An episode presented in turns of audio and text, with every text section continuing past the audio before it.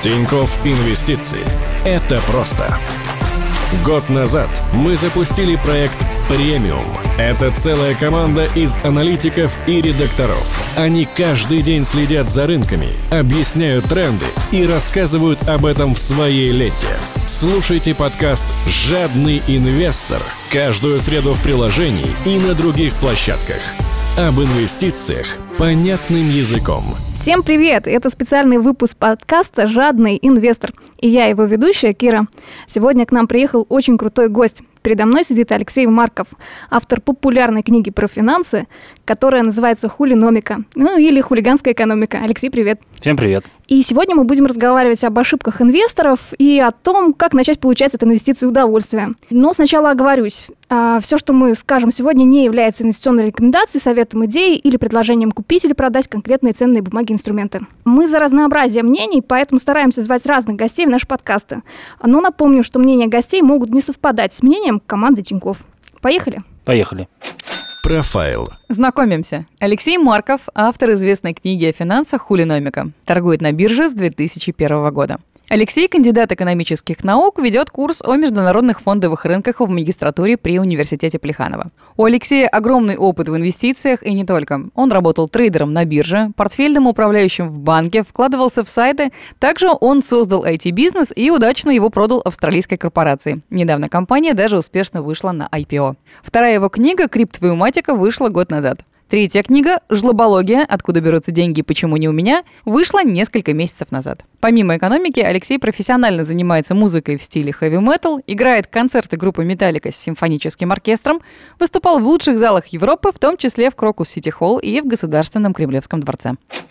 Алексей, я смотрю на твою биографию, понимаю, что ее хватит на несколько жизней, и у меня складывается впечатление, что ты уже успел проинвестировать вообще во все, во что только можно проинвестировать, начиная от э, классических биржевых инструментов и заканчивая IPO, старт, собственными стартапами а, и всякими такими интересными штуками. А вот осталось что-то еще, во что ты еще не успел вложиться, и что это? Ну, я только начинаю изучать тему ВДО, высокодоходных облигаций, или за рубежом их называют мусорные облигации. То есть здесь я не специалист, более того, я здесь совершенно профан, но вот со своими читателями недавно даже придумали какой-то э, фонд или что-то типа неофициального такого фонда. Они прислали мне там по 1000 рублей, собралось там чуть ли не 200 человек, и я вместе с ними пытаюсь изучать эту тему, вот мусорные облигации. Слушай, ну, на самом деле мы много в последнее время про них говорим в наших подкастах. Советую тебе их послушать. Хорошо, предыдущие попробую. да. выпуски. Сейчас на рынках парадоксальный момент, а, когда нас, то есть инвесторов, очень долго пугали кризисом, а в итоге все так испугались, что закупились защитными активами вот просто до зубов. А, всякими облигациями, золотом, а, защитными акциями. И вот сейчас такой момент интересный, на мой взгляд, когда не очень понятно, во что инвестировать. Ну, то есть защитные активы уже перекуплены, а во что-то другое инвестировать страшно. Акции слишком дороги? Да, акции слишком дороги. И, ну, по сути, в кэше при этом, в деньгах, сидеть, ну, как-то неинтересно. Вот э, во что сейчас можно вложиться, на твой взгляд? И второй вопрос э, сразу задам. Как ты думаешь, вот в такие моменты, когда непонятно во что вкладываться, вот какую лучшую стратегию для инвестора выбрать? Ну, я думаю, что не только в такой момент, а в любой момент лучшая стратегия – это сначала подумать, а потом что-то сделать. Так вот, если сейчас подумать, мне кажется, что кэш, несмотря на его скучность, это очень хороший вариант.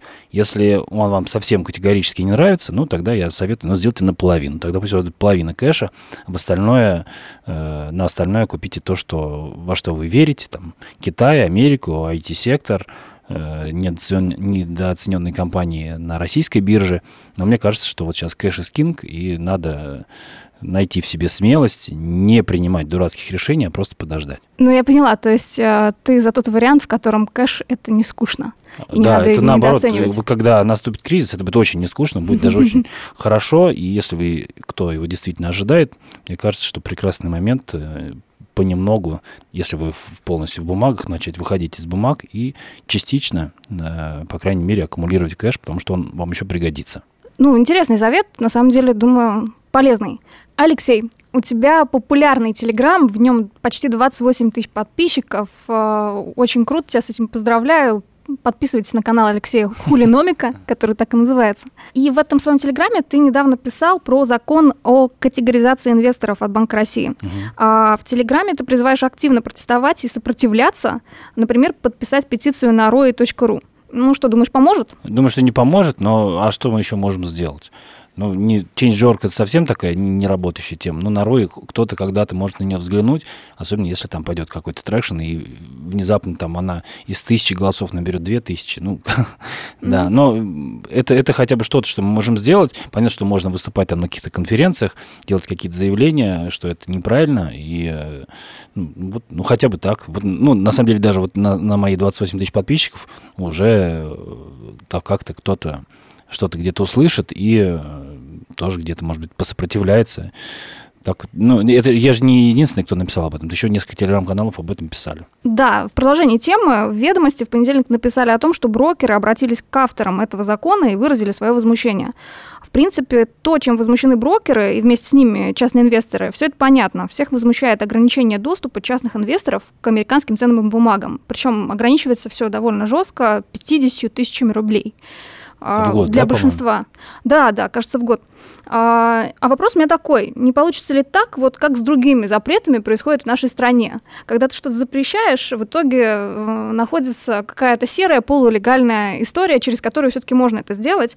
А в итоге все российские брокеры просто потеряют клиентов, которые уйдут к серым конкурентам с дочками на Кипре. Вот такой сценарий. Ну, не обязательно к серым, они могут идти к белым, там, американским конкурентам, или там вот есть европейские тоже большие очень брокеры, которые пока никаких ограничений не накладывают. Вот открываешь счет, причем счет открывается сейчас у всех через интернет, никакой проблемы нет, ждешь два дня, посылаешь им там какой-нибудь скан паспорта и э, там, как она называется, платежку там за, за квартиру, и все, ни, никакой абсолютно проблемы нет. Проблема может возникнуть при переводе за границу, но, опять же, сейчас там кто-то из, из банков затребует там э, уведомление в налоговую об открытии счета, что, кстати, незаконно, потому что не нужно пока еще уведомлять нас налоговую об открытии счета, но скоро станет нужно.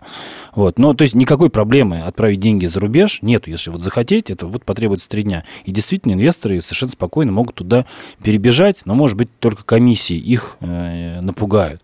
Но вопрос... Э, кого э, собираются да, пугать э, наш ЦБ этими ограничениями. Вот самых таких, я бы сказал, ну, у кого денег очень много, у них давно и так уже все, считайте, открытые, им бежать никуда не надо. У кого денег мало, тебе, тебе и не думает о, об Америке, да, тем хватает. А вот средний такой класс, у которых там, не знаю, капитал ну, грубо говоря, несколько миллионов рублей, как раз вот их, а, они, мне кажется, для брокеров, для наших самые интересные есть, а, их, конечно, брокеры наши могут потерять, и это очень грустно, и, и наш рынок тоже в конечном счете может потерять, потому что так хотя бы а, деньги у нас, и есть некая склонность да, у наших инвесторов все-таки вкладываться в э, наши российские бумаги. А как только счета будут открываться у зарубежных брокеров, такое желание сразу пропадет, потому что ну, не, несравнимая капитализация и выбор э, тех же самых акций на американском рынке или там на, на, на, этом, на, в Лондоне, ну, то есть ни, никакого сравнения наш рынок не идет,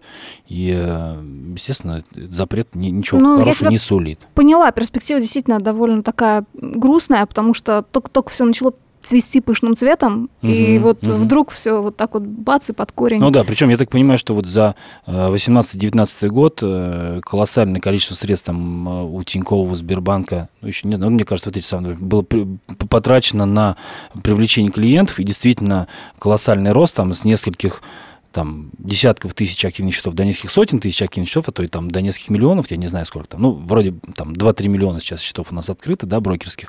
А, и этот рост произошел вот за последние там 2-1,5 года, и тут внезапно, хоп, э, Центробанк говорит, что давайте мы их подкосим вот этих ребят и скажем, что а-та-та, и так делать не надо. Да, мы буквально на прошлой неделе всей командой Тинькофф Инвестиций отмечали наш миллионный счет. Мы открыли миллион вот, счетов. Только в Тинькове да, только миллион. в Тинькове. Ну, ты должен понимать, что клиентов поменьше, потому что клиент может открыть да, счет да. Э, брокерский и ИИС. Угу. А, но при этом миллион счетов это красивая, прекрасная цифра, а, к которой мы очень стремились и которой очень рады. Давай переключимся. Ну, кстати, моя семья вот за два из них в, в ответе.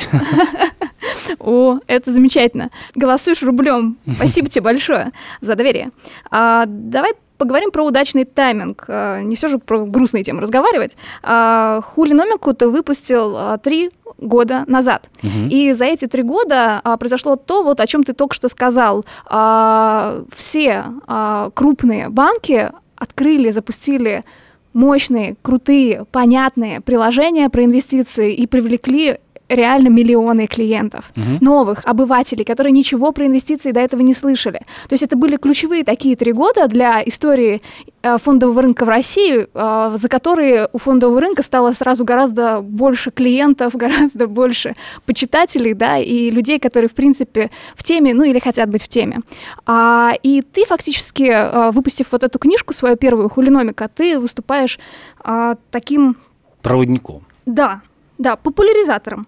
И вопрос у меня следующий. Вот ты чувствуешь, что за три года что-то действительно изменилось а, в сознании а, россиян, что повысился спрос на элементарную финансовую грамотность. Ну, стали за три года хрономику рекомендовать в списке там 10 лучших книг очень много кто, это, конечно, очень приятно. И, естественно, я не писал ее под, э, вот, под как я не ожидал никакого хайпа, это был совершенно для меня такой процесс э, органический, то есть я, ну, во-первых, когда я ее писал, и писал -то, начал писать ее раньше, там, там 4 года назад или там 4,5, и тогда никакого там заметного роста э, брокерских счетов. И Но ты же очень круто попал в волну, ты фактически круто проколсился находился вот на этой волне а, ну, интереса на, на, к Наверное, рынку. да. Но мне кажется, что э, нет такого, что продажи сейчас какие-то очень большие. Мне кажется, вот в, первый год э, было продано больше книг. Хотя ее сейчас переиздали вот в несколько месяцев назад вышло переиздание, это такое тоже для начинающего автора очень почетная такая тема, потому что переиздание это фактически новая верстка, это фактически новая книга, хотя там и содержание там больше, ну там на 80% старое, все равно это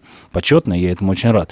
Ну, я думаю, что здесь просто повезло, естественно, я на это не рассчитывал, и э, хорошо, что люди стали интересоваться, и хорошо, что есть такая книга, которая позволит совершенно людям рядовым и далеким от финансов что-то понять. Круто. Ну, вот из того, что я э, чувствую и могу понять э, за, за вот последние почти два года работы в Тинькофф Инвестициях, э, мне тоже кажется, что народ тянется к этой теме, и людям интересно, интересно, как это зарабатывать деньги, не инвестируя в пресловутую недвижимость, да, вот это российская mm-hmm. мечта.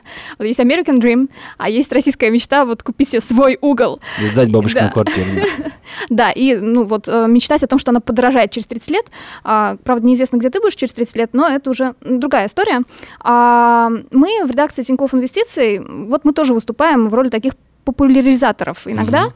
мы э, в нашей ленте в приложении Тинькофф Инвестиции выкладываем всякие обзоры про ошибки инвесторов. Вот самый популярный обзор среди наших премиальных клиентов а, недавно был про 12 э, самых популярных ошибок инвесторов. А, мы обязательно его расшарим и дадим ссылку к этому подкасту. А, но в этом обзоре, на самом деле, мы поступили довольно просто. Мы взяли учебник CFA, перевели оттуда вот угу. про ошибки инвесторов. А, всем очень понравилось, но нужно понимать, что это такой усредненный а, западный вариант инвестора в вакууме. А все-таки хочется послушать про российского инвестора. Вот как, по-твоему, какие самые распространенные ошибки инвесторов в России? Э, ну, я думаю, что здесь э, не буду, наверное, придумывать нового. Э, очень большая ошибка – это экстраполяция, то есть в будущее того, что произошло там за последний месяц. То есть молодой человек заработал на бирже, там, ну, завел там 200 тысяч рублей, заработал, там, условно говоря, 40 тысяч рублей, и почему-то думает, что и дальше каждый месяц он будет зарабатывать там по 40 тысяч рублей, по 10% в месяц свой капитал увеличивать. Это очень большая ошибка, это прям вот какая-то...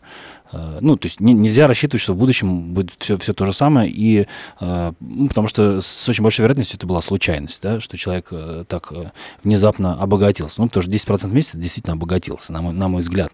Вот, ну, то есть это там больше 120 годовых, если взять сложный процент. То есть вот, вот эта экстраполяция в будущее, вот так вот обобщать, я считаю, нельзя.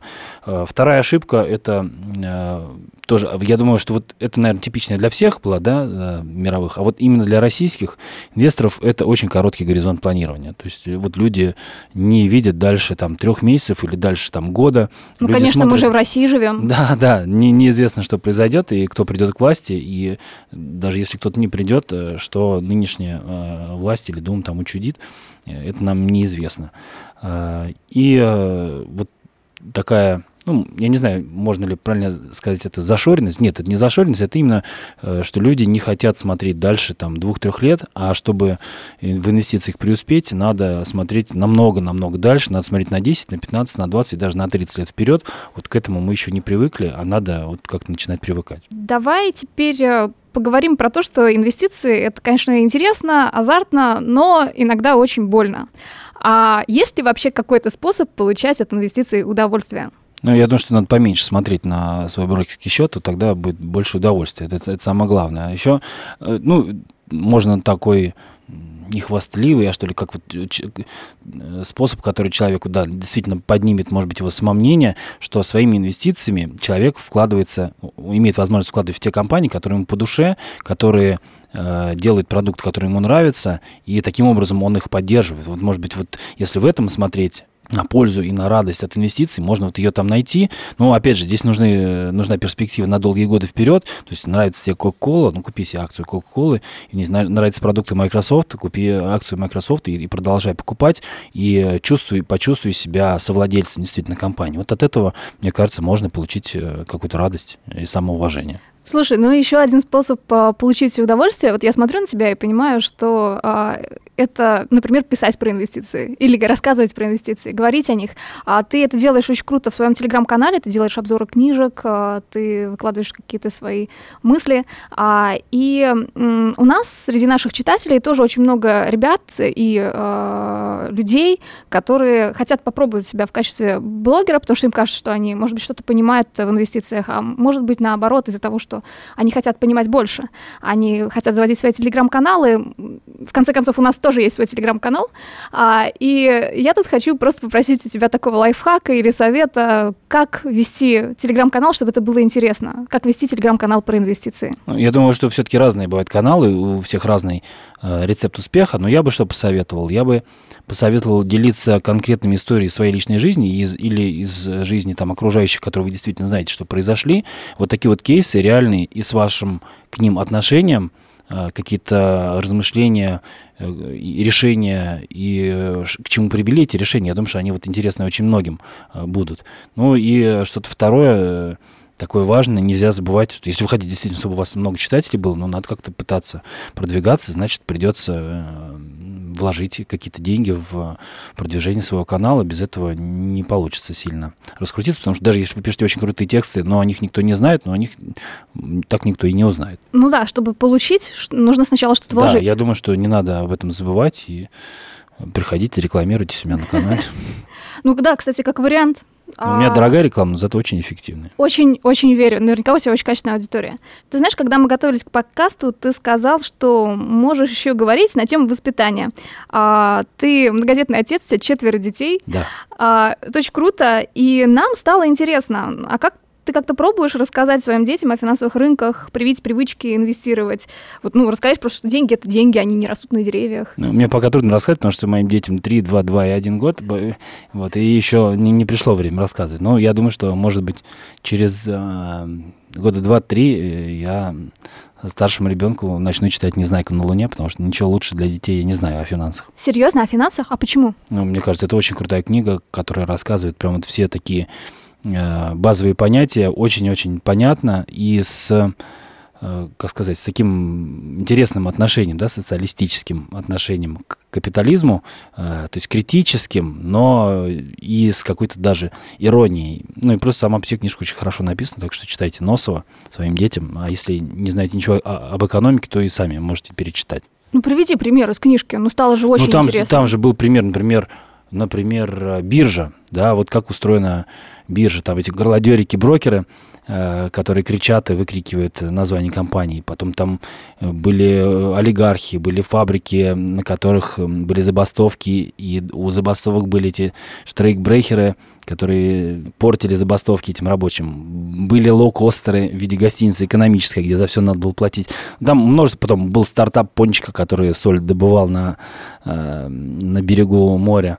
Э, ну, масса, масса примеров, которые э, вот из, ну, как будто вот из, взяты из текущей жизни, при этом Носов сам при капитализме не успел пожить, он, по-моему, там в конце 60-х умер, а, вот, но насколько он это здорово описал, я всем рекомендую.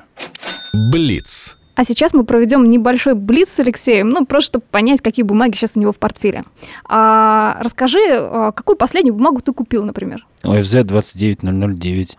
Какая точность. Э, люблю Не, ну там такие просто ответы. 8% ровно как раз, и э, мне кажется, что это неплохой вариант для того, чтобы переложиться из э, банковского вклада в, в ценные бумаги. А, круто. Слушай, а есть вот бумаги, которые тебе прям нравятся, от которых ты не можешь отказаться, которые ты не можешь продать? Э, Microsoft, Amazon, вот их не хочу продавать. Ну, наверное, все. Остальное все я, наверное, продам при, при желании. А почему? Э, Ну, мне кажется, что это очень хорошие компании с большим будущим. Как-то я в них верю. Ну, то есть ты веришь, что у них все получится? Да. Да, я думаю, Полетят. что все будет все, все лучше и лучше у них. Очень любопытно, что это две те самые бумаги у компаний, которые стали первыми триллионниками. На самом деле, а, сейчас у них не лучший период а, у этих бумаг, насколько я помню. А, Сейчас они так немножечко припали. Ну, можно еще подкупить как раз. А, напоминаю, что это не является инвестиционной рекомендацией.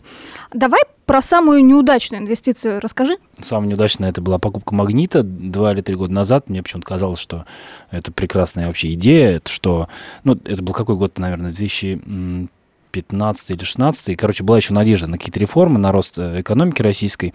И э, мне казалось, что розница это прекрасная вообще возможность для того, чтобы получить все от э, экономического роста страны. Плюс я еще тогда провел а, на юге э, все лето. Мне кажется, я как раз тогда писал хулиномику.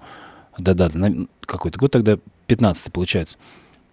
Вот, и, а это родина как раз магнита, и там очень много этих магазинов, и они там в основном отличные. И мне показалось, что это вот великолепная инвестиция, как же сильно я ошибся. Вот. При этом я потом еще докупался, то есть мне казалось, что э, это все временно, да, а потом мы узнали, что Галицкий из компании практически вышел, и пока хорошего будущего мне мы не видим. Ну хорошо, а теперь про удачную инвестицию расскажи. А, Ну, в процентах, наверное, самый удачный это был шорт Юкса. Э, В четверг перед э, Ходорковского арестовали в, в субботу, а в четверг мне система показала, что надо продавать. Или, или в пятницу. Ну, короче говоря, прям за день или за два. Почему она показала? Потому что, наверное, кто-то, кто знал, что его арестуют, начал э, бумагу продавать. Вот, и я тогда торговал по механической системе.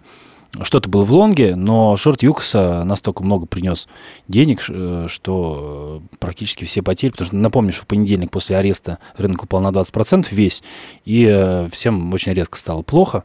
Вот, но, но шорт Юкса тогда я его зашотил рублей по 400, откупил потом по 130 через, там, не помню, То есть это был 2003 год, а ты вот в биографии пишешь, что торгуешь а, с 2002. Да, А, наверное. Ну, может быть, 2001, да. С ума сойти. А, то есть ты уже почти 20 лет торгуешь, почти 20 лет на бирже. Да, А, выходит, что так. Скажи, а вот технический прогресс, а, вот на- насколько он а, ощутим для тебя? Ну, э, терминалы стали гораздо лучше, особенно у зарубежных брокеров. Вот. И, эм, ну, вот то, что делает Тинькофф, например, он стал очень user-friendly для людей, которые вообще ничего не понимают в инвестициях. Там просто зашел на сайт, нажал два раза мышкой и купил. Ну, это здорово. Мне, мне кажется, что это клево. И мало того, у кого такое есть, или, например, в телефоне, да, в приложении, раз-раз, два, два клика, ты уже что-то купил. И даже если у тебя брокерского счета не было, тебе приходит там смс, ты подписал, что-то через день у тебя счет открыт, это, мне кажется, прикольно. Еще, мне кажется, что хорошее такое техническое усовершенствование, это то, что многие терминалы стали работать прекрасно просто в браузере, без всяких скачиваю, скачиваемых программ, и это тоже очень удобно. Э, Ну, не буду никого рекламировать. Э, Ну, Я короче говоря, порекламирую, почему. Мы вот в Тинькове сделали отличный торговый терминал э, в веб-браузере. Мгм. Пользуйтесь. У нас там много крутых и понятных штук, которые вообще не характерны для торговых терминалов, если вы когда-нибудь их видели. Спасибо большое, что пришел, Алексей. Спасибо, что пригласили. Это был подкаст «Жадный инвестор». Мы постараемся почаще приглашать крутых спикеров в нашу студию, но не забывайте, что каждую среду вас ждет регулярный короткий подкаст об основных новостях недели с нашими аналитиками. Читайте и слушайте нас в ленте приложения Тинькофф Инвестиции, в блоге на Смартлабе, а также на нашем телеграм-канале. Кстати, в телеграме мы по традиции выложим фрагмент беседы с самыми острыми вопросами к Алексею Маркову, которые не вошли в подкаст. Подписывайтесь на нас в телеграме. Подкаст подготовлен АО Тинькофф Банк.